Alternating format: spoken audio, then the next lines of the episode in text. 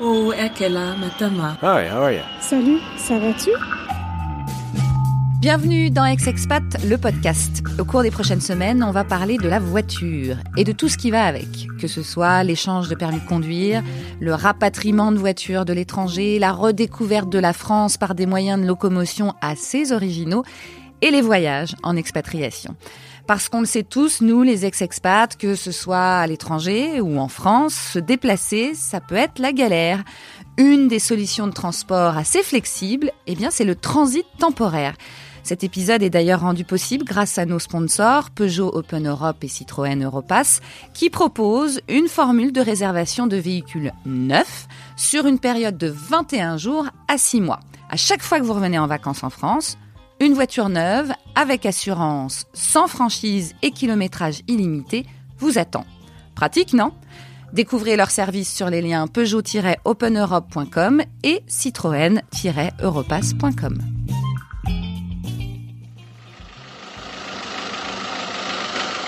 Question numéro 1. La signalisation annonce une intersection, réponse A, un obstacle, réponse B, un risque de projection de gravillon, réponse C. Un virage, réponse D. Épisode 2, saison 2, le permis de conduire. Je vais être honnête avec vous. Pendant mes 10 ans de vie au Canada, j'ai refusé d'échanger mon permis de conduire français avec un permis de la province dans laquelle je vivais. Bon, j'ai pas beaucoup conduit non plus. Mais au bout de 7 mois dans ce fameux pays qui était le Canada, j'aurais pu me faire arrêter et avoir des petits soucis. Et bizarrement, au fond de moi, je me disais que je n'arriverais jamais à récupérer ce petit bout de carton rose me rappelant tellement ma culture quand je revenais en France. J'avais à la fois tort et raison. Tout est censé être prévu par notre administration française pour récupérer non pas notre permis, attention c'est important ce que je vais dire, mais nos droits à conduire. Donc si vous n'êtes pas comme moi et que vous n'avez pas la nostalgie du fameux vieux bout de carton rose si chèrement gagné, tout va presque bien, puisque vous allez avoir ce papier de euh, droit à conduire, mais vous avez tout de même, selon les textes trouvés sur le site du ministère de l'Intérieur, quatre conditions à remplir pour rétablir ces fameux droits à conduire en revenant en France. Premièrement, avoir obtenu votre permis français par examen avant votre expatriation. Deuxièmement, avoir à nouveau une résidence dite normale, c'est-à-dire de vivre depuis plus de six mois en France. Troisièmement, détenir un permis étranger dont l'échange est possible en France, parce que vous allez voir, mais il y a certains pays ou États, par exemple aux États-Unis, qui n'ont pas encore d'accord avec le nôtre. Enfin, quatrièmement, ne pas avoir eu de problème, genre retraite permis, en France ou dans le pays d'expatriation. Mais une nouvelle fois, bizarrement, tout cela ne semble quand même pas suffisant. Rappelez-vous par exemple ce que nous disait la députée des Français de l'étranger, Anne Genetet, dans l'épisode 3 de la saison 1. Moi, j'ai été victime de ça déjà la première fois que je suis partie aux États-Unis il, y a 30 ans, euh, où l'État américain dans lequel je vivais m'a confisqué mon permis français en me disant je le renvoie en France, je l'ai jamais retrouvé. J'ai été obligée de faire une déclaration de perte pour réavoir un duplicata. Donc euh, le système est méconnu des deux côtés, du côté de l'État qui nous accueille comme de l'État français. Avec la Suisse, où il y a aussi des échanges assez compliqués, euh, j'ai connaissance d'un jeune qui est dans ce cas-là, qui a toujours pas récupéré son permis français, et ça fait deux ans qu'il est rentré de Suisse. Donc il y a un problème d'équivalence, et chaque pays a ses procédures. Il y a celui qui va garder le permis français, il faudra aller dans un bureau de l'administration locale pour aller récupérer son permis contre permis local.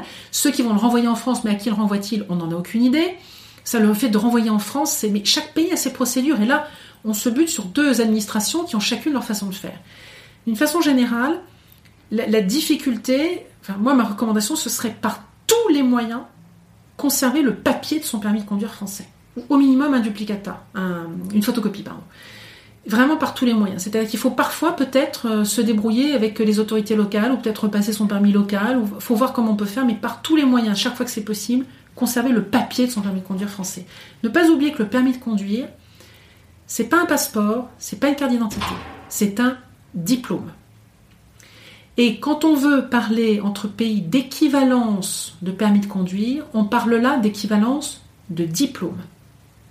Et là, vous avez des pays qui sont très stricts, c'est le cas de la France, qui est très strict sur le permis de conduire, et des pays qui sont beaucoup moins regardants sur ce diplôme permis de conduire. Donc, il faut que ce soit des accords au plus haut niveau entre États pour arriver à un accord sur l'équivalence du permis de conduire. Et comme c'est quelque chose que les autorités comprennent mal, pourquoi c'est si important? Bah oui, quand on veut aller à Taïwan, si on n'a pas un permis international, on ne peut pas louer une voiture. La difficulté, c'est de récupérer son permis en France, mais là, il y a tous les schémas. Il y a le pays où l'État, on parle d'un État aux États-Unis, qui va renvoyer le permis à un autre pas. Apparemment, il y a d'autres États aux États-Unis où ça se passe beaucoup mieux. Où ils conservent le permis eux-mêmes, on peut le récupérer après, ou au contraire, ils le, confisquent pas du tout. Puis il y a beaucoup d'États aux États-Unis, il vaut mieux ne pas s'embarrasser de tout ça, on passe le permis local, c'est très facile, c'est une formalité, ça va beaucoup plus vite. Donc si je l'avais su, moi, c'est ce que j'aurais fait. Je me serais bien gardé de leur dire que j'avais le permis français. Le permis de conduire, c'est vraiment compliqué. On n'est pas sorti de l'auberge et là, ma mission va clairement pas répondre au problème.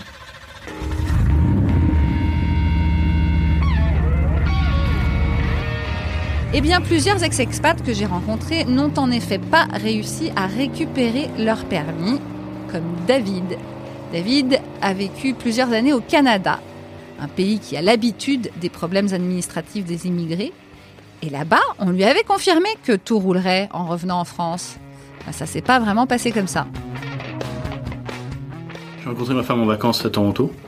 Elle est venue s'installer avec moi. On s'est mariés au bout de au bout de neuf mois En France. en France. Dans le contrat entre nous deux, euh, il fallait qu'on reparte au Canada dans les 4-5 ans. D'accord. Donc euh, bah, on s'y est mis et 4, ans et demi après, on est reparti. euh, on est parti au Canada. Vous avez tenu votre parole, c'est J'ai tenu bien. ma parole. Entre temps, on a fait trois petits loupiaux. D'accord. Bah dis Donc, donc, euh, vous traînez jamais, vous. voilà. Euh, et puis l'idée, l'idée c'était de partir au Canada et d'y rester indéfiniment. Les premières années ont été un petit peu difficiles. J'avais pas d'expérience en Amérique du Nord. Il a fallu que je reparte un petit peu de zéro, bien que j'avais une bonne situation ici. Et puis, bah, au fil des années, moi, j'ai j'ai pu remonter les grades et très rapidement d'ailleurs, parce que au Canada, on vous Ouais. on vous permet de de repartir euh, très très vite, pas comme en France.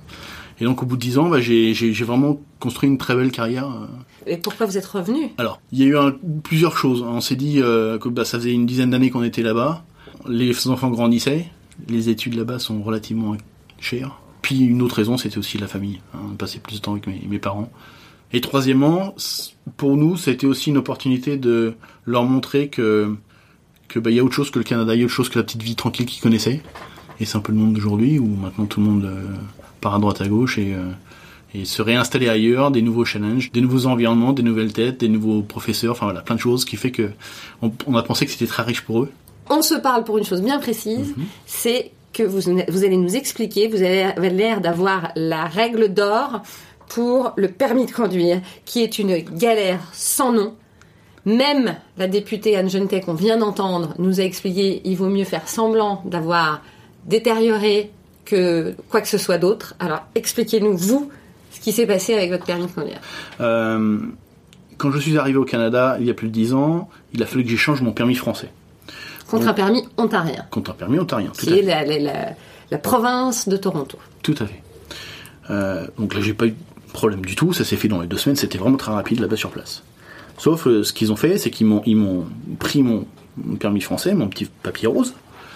Et, euh, et moi, je leur ai posé la question, mais je leur ai dit, mais le jour où je repars en France, qu'est-ce qui se passe?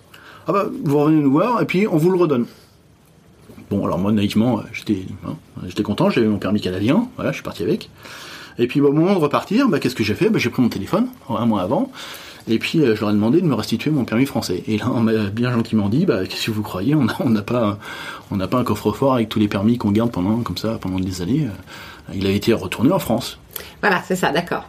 Voilà. Alors, est-ce qu'il a été retourné en France ou pas? Je sais pas, mais en tout cas, ils l'ont plus. Ah, parce que vous êtes, du coup, en arrivant en France, vous vous êtes pas allé voir s'il était quelque part? Non. Alors, Ah ce qu'ils m'ont dit, quand vous rentrerez en France, vous faites la procédure inverse. Vous échangez votre permis canadien Ouais. contre un permis français. Ouais. Sauf que ce que j'avais pas compris, enfin moi c'est après plusieurs mois de, de, de, réfl- de réflexion de où on va dire que j'ai mis ça un peu de côté parce que ça m'a un petit peu euh, frustré. euh, je me suis rendu compte qu'en fin de compte, euh, l'échange d'un permis, c'est pour un échange d'un permis étranger quand vous l'avez eu à l'étranger. Oui. Moi, j'avais déjà eu mon permis en Oui, France. Donc moi, j'ai fait mon dossier très gentiment. J'ai mis mon, permis canadien à l'intérieur. J'ai envoyé mon dossier. Tout est parti. Et puis euh, un mois après, alors j'ai attendu un petit peu avant de le faire parce qu'on vous dit que vous avez un an pour le faire. Donc moi j'ai attendu un petit peu trop, peut-être neuf mois. On a déjà eu pas mal de galères pour, euh, pour la sécurité sociale et d'autres choses. Donc euh, finalement je me suis dit permis on va, on va, le faire en dernier. Et puis au bout d'un mois, bah, mon, dossier est revenu pareil quoi, avec un petit papier en me disant ah, il faut nous donner deux attestations supplémentaires, une attestation comme quoi votre permis est toujours valide au Canada et comme quoi vous avez toujours vos points. Et on vous demandait pas de le traduire aussi en français? Alors non parce que mon permis ontarien, il était déjà traduit. Il, y avait, il est français et, et canadien. Oui, bah, ce- celui de mon mari aussi. Et on lui a retourné le dossier en entier huit mois après, et pas un mois, disant qu'il fallait les traductions en français. Parce qu'il y avait un, trois petits mots en anglais au-dessus des mots en français. Ah oui. Alors je sais peut-être qu'ils l'ont même pas regardé. Ils m'ont envoyé le dossier parce que j'avais pas toutes les pièces. Alors que j'avais été à la sous-préfecture pour demander la liste des pièces et ces deux attestations-là, elles n'étaient pas sur la liste. Voilà, comme voilà. C'est pour ça que quand j'ai reçu ce dossier et quand il m'est revenu, je me suis dit bon moi je laisse tomber.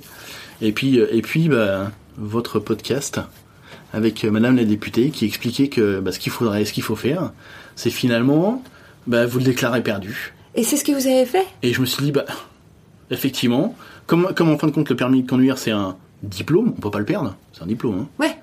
On, on- on- on le perd si on perd ses points, mais c'est, on, on perd jamais son, son permis. Donc finalement, moi j'étais sur le site de, de la préfecture, je l'ai déclaré perdu. Euh, mais la difficulté en fin de compte, c'était quand vous faites votre déclaration de perte de permis, il vous faut la référence de votre permis. Et vous l'avez plus? Alors, j'ai la chance d'avoir fait une photocopie de mon papier rose quand j'avais fait mon dossier dix ans auparavant, auparavant au Canada. Je l'ai retrouvé miraculeusement dans mes, dans mes papiers et j'ai retrouvé la référence de mon, euh, de mon permis. Mais alors, qu'est-ce qui se passerait si vous l'aviez pas retrouvé? Il aurait fallu que vous repassiez le permis? Je, c'est possible.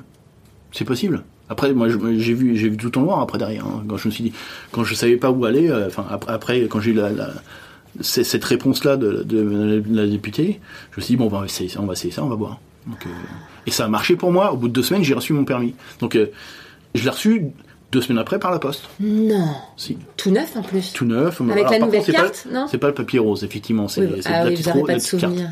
C'est la petite carte. Mais Vous bon. n'auriez pas de souvenir des vieux euh, permis de conduire. Ben non, ben j'ai la photocopie.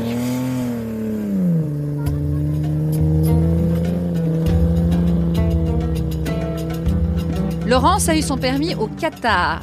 Et jusqu'au 6 octobre 2018, aucun accord n'existait entre la France et ce pays du Moyen-Orient.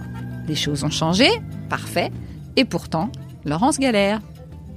J'ai grandi en tant qu'expat puisque mes parents en fait sont, sont partis euh, quand moi j'avais euh, deux ans. Donc j'ai euh, j'ai jamais vécu avant l'âge de 18 ans en France. J'ai passé ma, ma petite enfance donc de l'âge de 2 à 10 ans à l'île de la Réunion. Donc c'est un, un département français mais bon c'est pas la France métropolitaine. Et ensuite on est parti vivre 6 ans au Tchad donc en Afrique et ensuite euh, deux ans au Congo Brazzaville. Donc moi, je suis rentrée euh, après mon bac euh, pour faire mes études. Et, ensuite, je suis repartie donc à l'âge de 28 ans. Et j'ai décidé donc de partir à Londres. J'y suis restée 5 ans. Et ensuite, ben, en 2010, j'ai j'ai eu envie d'autre chose. C'est vrai que je vieillissais un petit peu. la vie à Londres, c'est quand même assez intense. Euh, travailler à la City, j'avais envie aussi bah, de d'un rythme de vie un peu plus calme. Et puis, bah, j'avais été voir des amis qui habitaient à Dubaï à l'époque. Euh, j'avais été les voir en vacances et ça m'avait beaucoup plu. euh, et donc, j'ai en rentrant de vacances, j'ai demandé donc un transfert avec Marriott. Mais à l'époque, il n'y avait pas de il n'y avait pas de poste à, à, à Dubaï qui correspondait à mon niveau. Euh, j'avais pas envie de, de descendre en grade, donc euh, du coup ils m'ont dit ben par contre il y a une opportunité euh, qui serait super à, à Doha. Et là j'y suis restée 7 ans. 7 ans, et qu'est-ce qui a fait que tu es rentrée en France? Euh, ben en fait j'étais arrivée un petit peu à la fin de mon chapitre Qatar. Je, je sentais que j'avais envie d'autre chose, que j'avais envie d'évoluer, mais je j'étais plus, je savais pas trop qu'est-ce que je voulais. Et puis euh, ben là-dessus en fait euh, ma maman est, décédée assez brutalement. Du coup ça m'a fait un peu euh, prendre conscience de qu'est-ce qui est vraiment important en fait. J'ai eu envie de bah, de rentrer en France et d'être plus plus près de de mon père. J'ai deux frères qui ont deux enfants chacun, donc euh, voilà d'être près de mes neveux et nièces. euh. Alors évidemment, quand on va dans des pays comme euh, le Qatar, peut-être plus que Londres, parce que finalement à Londres on se promène en métro, mais au Qatar il a fallu que tu passes ton permis. Euh, Est-ce que tu peux nous raconter un peu euh, d'abord comment ça s'est passé et surtout bah, depuis euh, la galère pour récupérer un permis français? Comme j'ai toujours vécu dans des grandes villes, j'ai jamais eu un besoin vraiment de passer mon permis. Donc il y a eu le petit côté un peu feignant où j'ai jamais fait l'effort en fait de, le passer. Mais alors en arrivant au Qatar, alors là, gros problème parce que donc il y a aucun transport en commun. Enfin, il y a quelques euh, circuits de bus, mais c'est fait pour, euh, comme on les appelle euh, là-bas, les, les travailleurs. Donc euh, euh, une femme blanche ne monte pas dans un dans un bus, donc pas de métro, pas pas d'autres moyens à, part d'avoir des chauffeurs privés. Et donc du coup, euh, ça m'a, au bout de deux mois, j'en avais j'en avais vraiment marre. donc je me suis dit, bah, je passe mon permis. Il y a pas mal d'écoles de conduite, mais euh, c'est il y a des listes d'attente, c'est un peu compliqué. Bah, sauf quand on a un, un passeport d'une certaine nationalité, bon bah c'est euh, malheureusement euh, comme ça que le, le pays fonctionne, mais bon, on a, on a des, des privilèges. euh, et donc, j'ai fait toutes mes leçons en... Donc, c'est 28 heures de conduite minimum avant de pouvoir passer son permis. Et ça t'a coûté combien? Alors, ça m'a coûté 2600 rials, 625 euros pour être exact. Voilà. bah, C'est beaucoup moins cher que... Non, c'est pas beaucoup... Je sais pas quel prix c'est maintenant, les permis. Euh, si, c'est à peu près deux fois moins cher, je pense. Quand tu l'as fait au Qatar, est-ce que tu t'es dit... C'est bon, il passera en France ou tu t'es pas posé de questions? Je me suis pas posé la question parce que j'en avais besoin euh, en étant euh, au Qatar. Et en fait, j'avais même pas réalisé que le, le permis français n'était pas automatiquement transféré euh, euh, au Qatar, puisque je me suis rendu compte après que beaucoup de Français en fait se plaignaient euh, de, de la situation parce qu'ils devaient, alors, ils repassaient pas un permis complet, mais euh, l'épreuve de conduite pour pouvoir euh, transférer son, son permis français en permis qatari. Est-ce que tu as entendu des gens qui râlaient par rapport à ça ou qui, qui râlaient contre la France ou plutôt contre le, le Qatar? Euh, bah dans les deux sens en fait, parce que par exemple les Américains ou les Allemands n'avaient pas ce, ce problème-là. Euh, et en fait, c'était un problème de ré- réciprocité, c'est-à-dire que la France ne reconnaissait pas le permis qatari. Donc le Qatar avait décidé, bah, puisque vous ne reconnaissez pas notre permis, on va pas reconnaître le vôtre. Et tu sais pourquoi la France voulait pas le reconnaître ou t'as une idée? Je pense qu'ils pensaient que c'était pas un permis, un, un vrai permis, ou enfin qu'ils pensaient que c'était un permis euh, qu'on donnait euh, aux gens euh, sans qu'ils sachent vraiment conduire. Et donc toi, tu vas pouvoir profiter du fait que le lien maintenant se fasse entre les deux pays depuis le 6 octobre, c'est ça? J'ai euh, tout fait, à part euh, il me manque juste un papier qui m'est donné par le Traffic Department de du Qatar à, Doha. Et donc c'est un papier euh, qui dit juste que bah, j'ai pas eu d'accident, que j'ai pas de points enlevés à mon permis. Mais là, il faut se présenter en personne ou donner une dérogation à quelqu'un quand on n'est pas dans le pays. Et tu as quelqu'un? Le truc, c'est que l'administration qatari n'est pas très efficace et donc euh, ça prend beaucoup de temps. Et donc, euh, j'arrive pas à trouver un, un, un ami euh, assez charitable pour. J'ai beaucoup de gens qui me disent oui, oui, je m'en occupe et puis ben qui le qui le font pas. Est-ce que depuis que t'es arrivé, tu peux conduire donc avec ton permis sans problème, mais je suppose qu'il y a un temps limité. Tu vas pas pouvoir conduire euh, ad vitam aeternam euh, en France avec ce permis.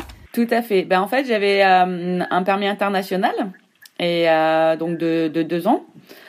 qui se finira au mois de février. Donc il faut que ma situation soit changée. Enfin, il faut que j'ai mon permis français ou au moins le, le papier qui dit que c'est en cours euh, avant février. Et après, t'as l'impression que d'un point de vue administratif français, euh, ça va bien se passer ou est-ce que t'as un peu peur? Pour être euh, honnête, j'ai un peu peur et j'ai surtout peur du fait que ben ils soient pas au courant, que ce soit pas encore changé. Alors j'ai quand même euh, pris les devants. J'ai imprimé en fait le texte qui a été passé et je l'ajouterai en fait à mon dossier qui demande beaucoup de papier déjà. Mais voilà, je j'espère que ça suffira. Pour l'instant, je je sais pas comment ça va se passer. Après avoir passé quelques heures sur Internet à chercher comment être sûr de retrouver nos droits à conduire pour pas vous dire de bêtises, bah, je me suis dit qu'il valait mieux aller voir un spécialiste. Alors direction le cabinet Le Sage où j'ai rencontré Maître Mathieu Le Sage qui suit un certain nombre de dossiers permis de conduire chaque année. En théorie, ce n'est pas compliqué, c'est un système qui est prévu. Vous pouvez effectivement avoir en France obtenu le permis de conduire, donc il faut avoir passé l'examen. J'insiste bien, c'est un permis de conduire que vous avez obtenu avant de partir à l'étranger. Puis à l'étranger, pour pouvoir conduire dans ce pays étranger, vous devez échanger le permis français contre ce permis étranger. Mais à votre retour en France, vous pouvez à nouveau conduire en France. Alors déjà, vous pouvez conduire pendant une certaine période, je crois que c'est une durée d'un an, à compter du jour où vous acquérez à nouveau la résidence française. Donc pendant un an, vous pouvez conduire avec ce permis étranger. Et puis, dans ce délai, vous pouvez demander, non pas l'échange, mais le texte le dit, le rétablissement de vos droits à conduire en France. Mais soyons clairs, le petit papier rose à l'époque, en tout cas pour les plus vieux, et c'est la petite carte aujourd'hui. Quand vous la donnez, je sais pas moi, à Hong Kong, dans une administration hongkongaise, qu'on vous a donné le permis hongkongais et qu'on vous a dit vous allez le récupérer en France en rentrant, on va vous rendre la même carte ou va falloir refaire cette carte? Alors malheureusement, euh, effectivement, la carte devrait être refaite à l'identique, mais sera refaite. Et il y a, au-delà des principes de droit qui sont assez simples, on rétablit vos droits à conduire que vous aviez avant votre départ. En fait, le permis étranger n'est presque qu'une parenthèse pour l'administration française. Vous faites la demande de rétablissement du permis français euh, antérieur.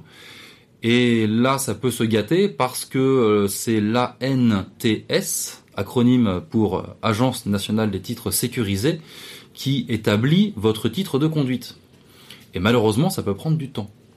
Euh, parce que la NTS a subi des couacs, des ratés, des dysfonctionnements graves et lourds. Et malheureusement, ça peut être compliqué d'avoir ce titre de conduite. Alors il faut savoir que dans l'intervalle, quand vous faites une demande de rétablissement des droits à conduire, il y a une possibilité, c'est que un palliatif, vous pouvez conduire pendant huit mois avec l'attestation de votre demande de rétablissement. Tout ça, ça a l'air pas si compliqué que ça pourquoi les gens arrêtent pas de dire que c'est l'enfer, qu'ils n'arrivent pas à récupérer leur permis? Il y a quand même un problème. Euh, les textes de droit sont simples, clairs. Il est normal aussi qu'une personne ayant obtenu le permis français à son retour de l'étranger obtienne euh, naturellement le rétablissement de ses droits à conduire en France. C'est un droit très simple, les principes de droit sont eux-mêmes très simples, mais l'application est plus compliquée pas à chaque fois, heureusement, mais pour certaines personnes, parce qu'on se heurte à des euh, erreurs administratives, des lenteurs administratives aussi. Et quand les administrations euh, traînent, il est compliqué de les faire s'accélérer.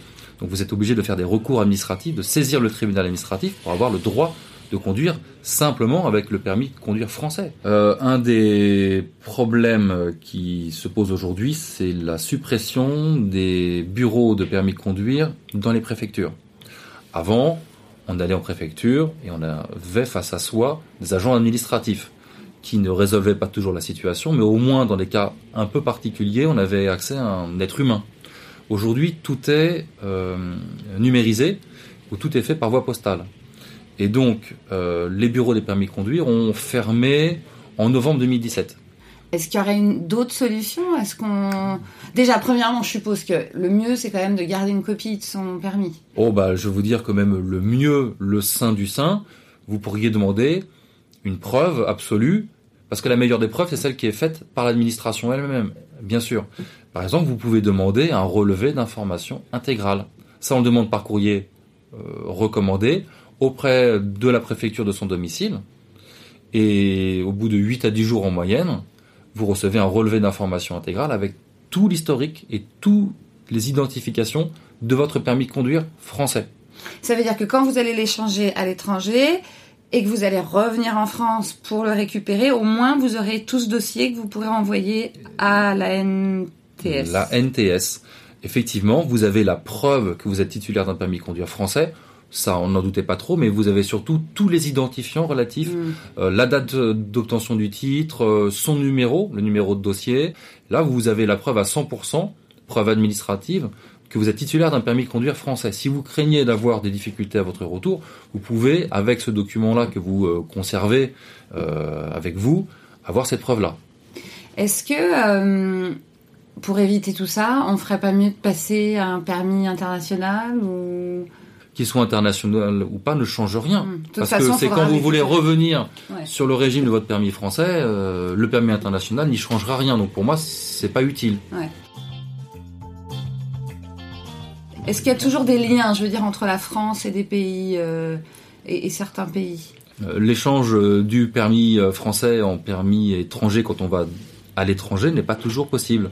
Il faut qu'en fait, ce pays étranger ait conclu un accord de réciprocité, de reconnaissance réciproque entre les permis français et les permis de ce pays étranger.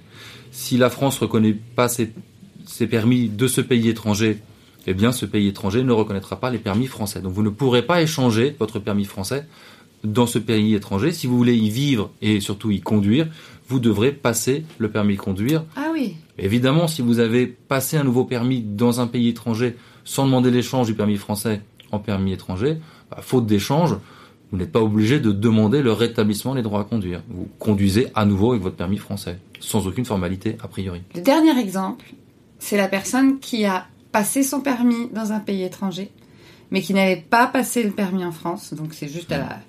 Voilà. Et elle rentre en France. Et là, évidemment, même si elle a un permis, elle n'a pas le permis français.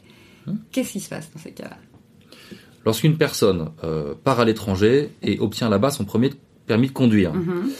elle peut, à condition que les deux pays, la France et ce, permis, ce pays étranger, euh, aient conclu un accord réciproque de reconnaissance, elle peut demander l'échange du permis étranger en permis français. Ah, d'accord. Voilà. Il faut d'abord que euh, acquérir à nouveau la résidence française. D'accord. Ce qui veut dire un logement fiscal. C'est ça, euh, c'est surtout les preuves fiscales qui comptent. Ouais. Euh, Ce qui n'est pas toujours évident quand même. hein, Je veux... Non, non, C'est c'est justement pas... le gros problème des expats. Non, et puis vous, vous avez raison, puisque le problème de la preuve euh, se pose, ce sont des conditions juridiques, et l'administration ne se base pas du tout sur vos simples déclarations, mais sur des preuves. Voilà. Donc il faut démontrer que vous êtes à nouveau résident français.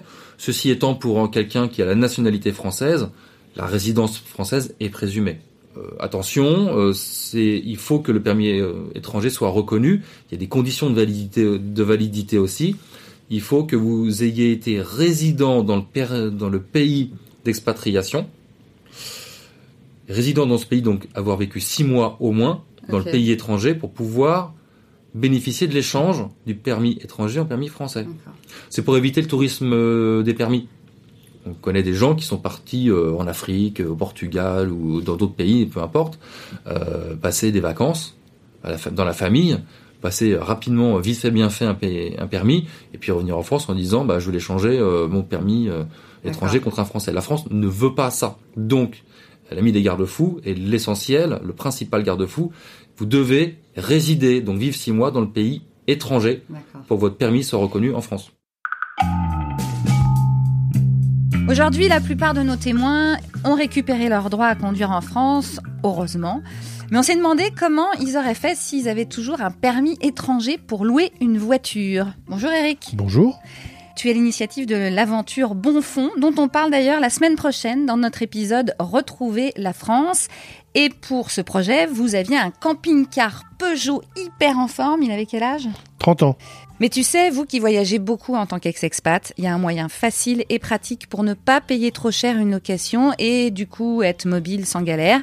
Le transit temporaire qui propose une formule de réservation de véhicules neufs sur une période de 21 jours à 6 mois et sans franchise. Oui, je crois bien que je connais. Bon bah viens, on va sur le site Peugeot Open Europe et Citroën Europass, je vais te montrer. Ah ok, c'est une voiture neuve, kilométrage illimité et on peut voyager en toute l'Europe? Je clique où? Eh ben là, peugeot-openeurope.com ou citroën-europass.com. Merci d'avoir écouté Ex-Expat, le podcast. Cet épisode a été réalisé par toute une équipe à l'image du podcast hein, international.